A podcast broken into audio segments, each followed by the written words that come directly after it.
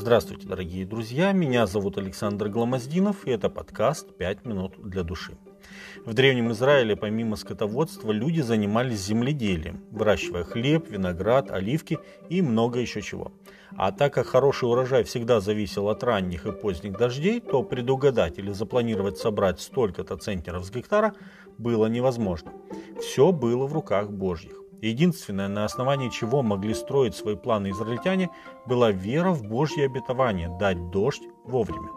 Но было еще одно обетование, связанное с урожаем и субботними, и юбилейными годами. Бог повелел, шесть лет засевай поле твое, и шесть лет обрезывай виноградник твой, и собирай произведения их, а в седьмой год да будет суббота покоя земли, суббота Господня.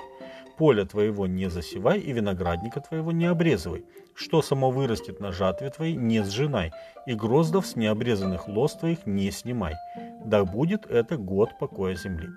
И насчитай себе семь субботних лет, семь раз по семи лет, чтобы было у тебя в семи субботних годах сорок девять лет и воструби трубою в седьмой месяц, в десятый день месяца, в день очищения. Вострубите трубою по всей земле вашей и осветите пятидесятый год, и объявите свободу на земле всем жителям ее. Да будет это у вас юбилей, и возвратитесь каждый во владение свое, и каждый возвратитесь в племя свое. Пятидесятый год да будет у вас юбилей, не сейте, не жните, что само вырастет на земле, и не снимайте ягод с необрезанных лос ее. Книга Левит, 25 глава, с 3 по 11 текст. Это закон о юбилее. Представьте себе на минутку, что вы получаете доход осенью 2020 года, и ваш следующий доход будет аж весной 2023 года, когда созреет пшеница, а виноград и оливки вы соберете только осенью того же года. Наверное, вам сразу придут на ум такие понятия, как упущенные возможности или упущенная выгода. Возможно, что даже вы попытаетесь найти виновного в этом обстоятельстве. Но ведь так повелел Бог. Более того, Он дал и ответ на закономерный вопрос, который мы бы задали.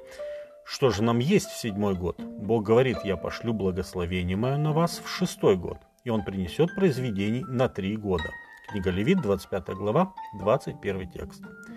Каждый шестой год приносил втрое против обычного урожая, и это было постоянным напоминанием Израилю об их полной зависимости от Бога.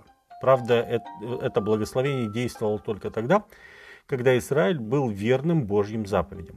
Если вы будете поступать по уставам моим и заповедям моим, будете хранить и исполнять их, то я дам вам дожди во время свое, и земля даст произрастание свои, и дерева полевые дадут плод свой, и молодьба хлеба будет достигать у вас собирания винограда, собирание винограда будет достигать посева, и будете есть хлеб свой досыта, и будете жить на земле вашей безопасно, и будете есть старое, прошлогоднее, и выбросите старое ради нового. Левит 26 глава с 3 по 10 текст. Таким образом, юбилей был удивительным опытом с Богом для всего народа. Но у юбилея была еще одна важная черта – Землю нельзя было продать навсегда, так как в 50-й год она возвращалась своему прежнему владельцу. Левит, 25 глава, 13 текст. Духовный смысл этого правила указывал на то, что земля, сотворенная Богом, которая при грехопадении была украдена у него лукавым, вновь возвратится своему владельцу. В Евангелии от Луки мы читаем историю о том, как Иисус в субботний день пришел в синагогу в Назарете. Ему подали свиток пророка Исаи, и он, раскрыв его, нашел место, где было написано «Дух Господень на мне. Он помазал меня благовествовать нищим, послал меня исцелять сокрушенным сердцем, проповедовать пленным освобождение, слепым прозрение, отпустить измученных на свободу, проповедовать лето Господне благоприятное». Евангелие от Луки, 4 глава, с 16 по 18 текст. Другими словами, проповедовать юбилейный год, время освобождения и время возвращения на родину всех изгнанников. Дорогие друзья, юбилейные годы были свидетельством не только Божьей заботы о людях и испытанием их веры, но и указанием на то, что наша многострадальная планета в конце концов возвратится к своему законному владельцу, нашему Творцу. Слава Господу за это! С вами были «Пять минут для души» и пастор Александр Гламоздинов.